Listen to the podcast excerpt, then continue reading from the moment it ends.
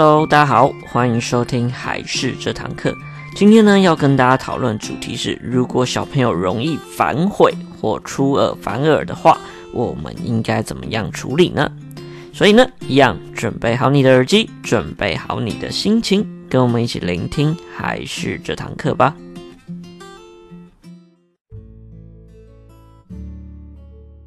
Hello， 大家好，我是海事的木须。那今天呢，最主要要跟大家来讨论一下，如果你的小朋友很容易会反悔的话，我们应该要怎么样引导孩子会比较好哦。其实呢，我们也很常听到小朋友会有这种类似的情况会发生，例如说，可能今天刚上幼稚园，有一点分离焦虑，那好不容易周末的时候跟小朋友建立好一些信心之后，那小朋友也答应说，好，我下礼拜去，不会哭，不会闹这样。那结果呢？隔天到了现场，一样大爆炸之类的。又或者是说呢，我们可能今天说好要去百货公司，然后说好不买玩具，但是又到了现场，他又原本答应的，然后又开始跟你撸半天之类的，甚至有一些会躺在地板上大哭的。那很多时候啊，这时候都会看到家长说：“哎，不是已经跟你讲好了，你自己也说好，结果现在来这边跟我欢，这样诸如此类的事件，是不是非常常发生呢？”所以说呢，我们要怎么样做可以减少他做出例如像这种反悔啊或出尔反尔的状况，以及呢，如果有这样的状况，我们应该如何改善，就会是今天的重点啦。所以呢，我们一起来听听看有关于如果小朋友爱反悔的话，我们应该怎么操作。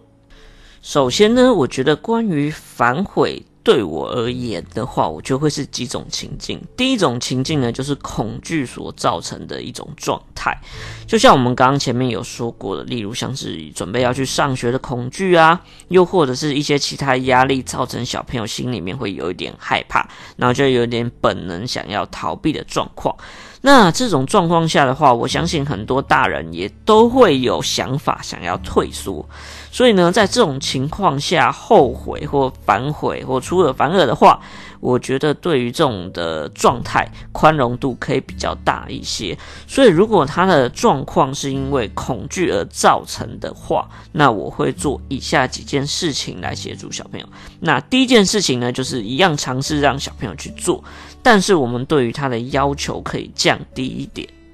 因为呢，像这样的情况下呢，最主要就是跟自己心中的一种心魔来做对抗，所以呢，我们比较能够去理解为什么小朋友会有这样有点反悔的原因。但是呢，又因为这样的情境下，如果退却的话，就很容易会养成小朋友一些逃避的心态。所以呢，像这个时候的话，我觉得我还是会坚持让自己的小朋友完成该完成的，但重点就是我们可以降低要求。例如说呢，他可能上学会哭这件事的话，我还是会让小朋友去上学，但是呢，哭的时候呢，或者是想爸爸妈妈的时候啊，我觉得就可以稍微降低一点标准。我们可以跟老师一起讨论说，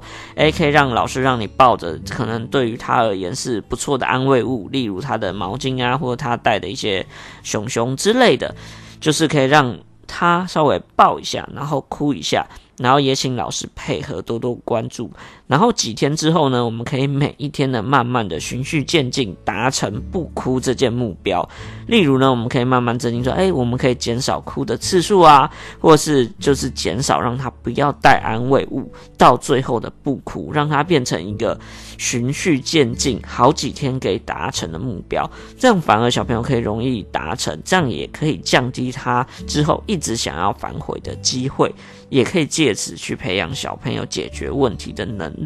所以说呢，重点就是我们可以尝试让小朋友去做，但是呢，我们的要求可以慢慢的降低，之后呢，再慢慢的达到你想要他达成的目标。这会是我第一个会做的事情。再来第二点呢，就是要多鼓励小朋友，鼓励是非常重要的，因为鼓励呢，就是让小朋友持续下去的动力。所以呢，对于这种因为他要抵抗自己心魔、比较恐惧类型的状态，那鼓励又会变成是一件非常重要的事情。只是要记得的就是尽量多用一些情绪、情感上的鼓励，减少物质的鼓励，不然的话你会另辟另外一个战场，你可能又要解决不一样的事情要来调整。所以呢，记得要鼓励，但是鼓励我们尽量多用一些比较情绪化一点的鼓励会比较好一点。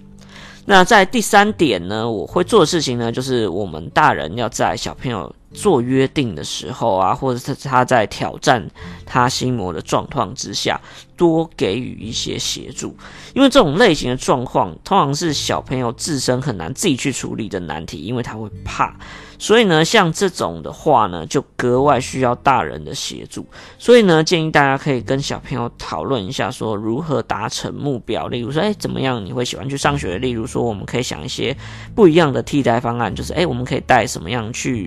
的东西去，又或者是带一些照片让你觉得不会那么难过之类的一些想法，可以提供给小朋友让他去做选择。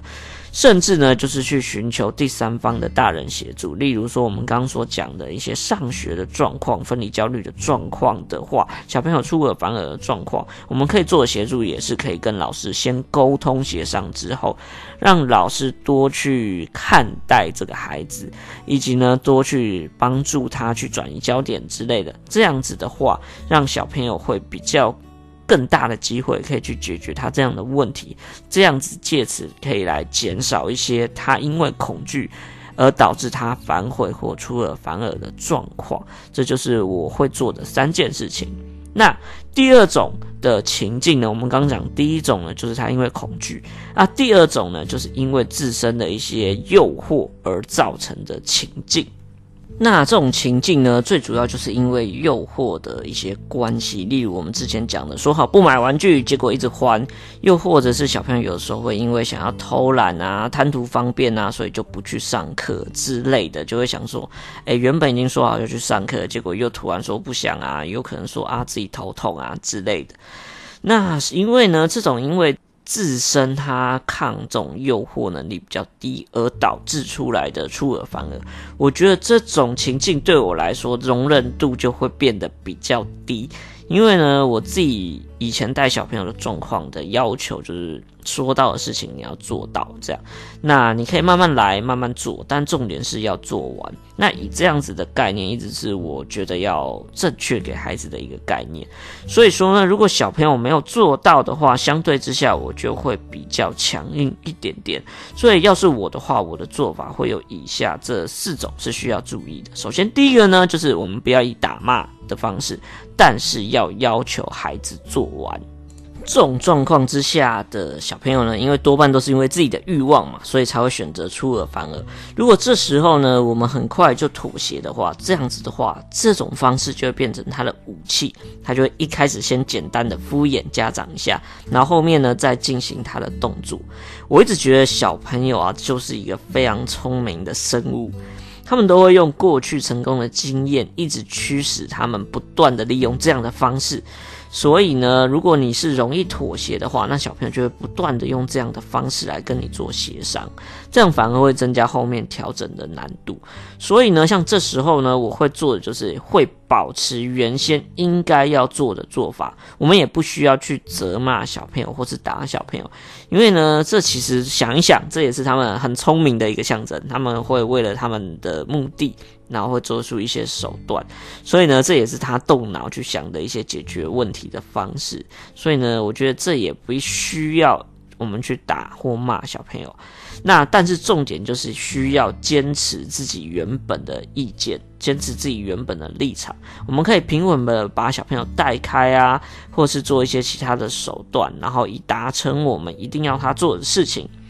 重点就是这时候的主导权一定要回到爸爸妈妈身上，不然的话小朋友反而会用他自己的方式压在你身上，这样你反而会更难去做处理。所以呢例如这样子，这种他为了抗拒诱惑比较弱一点的状况的话，我都会坚持要让他们做完，这会是原则之一。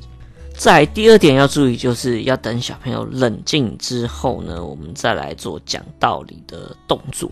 那我觉得道理是一定要讲，但是不一定要当下讲，因为如果小朋友他在十分欢的状况下，他在出尔反尔的那个状况下，他要他听进去，这其实是不太可能的事情。所以呢，我觉得我们可以做秋后算账的动作啊，当然不是秋后打他之类，而是我们可以先平稳的带过，那等小朋友的状态比较冷静呢，我们再进行互动沟通的这个部分，他会比较能够听得进去，这是第二点大家要注意的。在第三点我会做的呢，就是让孩子自行去思考应该如何解决这件事情。像这个的话，因为这部分就是我们刚刚所讲，它是因为自身欲望的部分，就跟我们前面所讲，它是因为心理害怕的那个会差很多。所以呢，像这个部分呢，反而我们要丢回去给小朋友，让他自己去思考。我们大人的部分可以在前面先讲道理，但后面的话，我都会让小朋友自己去思考，我们要怎么样达成目标，或者是去让他自己想，我们没有达成的话，我们可以用什么样的方式去砥砺自己，然后并且去完成这件事情。那因为小朋友的承诺是否出自于自愿，如果是我们大人去胁迫他一定要承诺的话，这样反而会不好，反而他就会有借口，或是他根本不想达成，那这样其实就不算是承诺。所以像这边的话呢，我都会先跟他们讲好，然后并且呢要让他们自己去想说，达成可以有什么样的奖励，或者是如果没有办法做到，或在欢的状况下，我们应该要怎么样去处罚自己，然后让自己可以去接着达到。这样子的话，我就会让他自己去思考，因为他们自己本身有做思考，然后他们所想的结果也是他们可以接受的后果。这样相对而言呢，就是会处于一个比较优势、比较有利的一个状况，可以去要求小朋友。所以呢，我觉得让他自己去想怎么样解决这件事情，以及让他自己去想，甚至是处罚的方式，我觉得这都是一个蛮好的方法，让小朋友去正视这件事情。然后我们也可以借此让小朋友去坚持做好应该做的事情。这是我觉得的第三点。那在第四点呢，也是我想必大家都一定知道，就是我们大人自己也要说到做到。那很多时候呢，不好的教育的状况就是小朋友会去学习大人的模式嘛，就是尤其是那种好的不学，就是专门学坏的的部分。所以呢，大人有的时候自己没有办法做好的话，那要让小朋友去做到，反而会更难。所以我觉得这点大家应该多半都知道了，所以这我也不再额外的跟大家讲了，就麻烦大家自己说到也要做到，这样反而会更好，毕竟身教还是大于言教了嘛。所以呢，这是大家要稍微注意的。所以呢，如果是这种状况的话，我就会有这四点会需要大家可以去稍微想一下，或是注意一下，这四点是我会做的。所以说呢，像小朋友会出尔反尔的状况的话，我觉得我们一开始要先分清楚说，他到底是因为什么样的情境，所以导致他会有这样子的反应出来。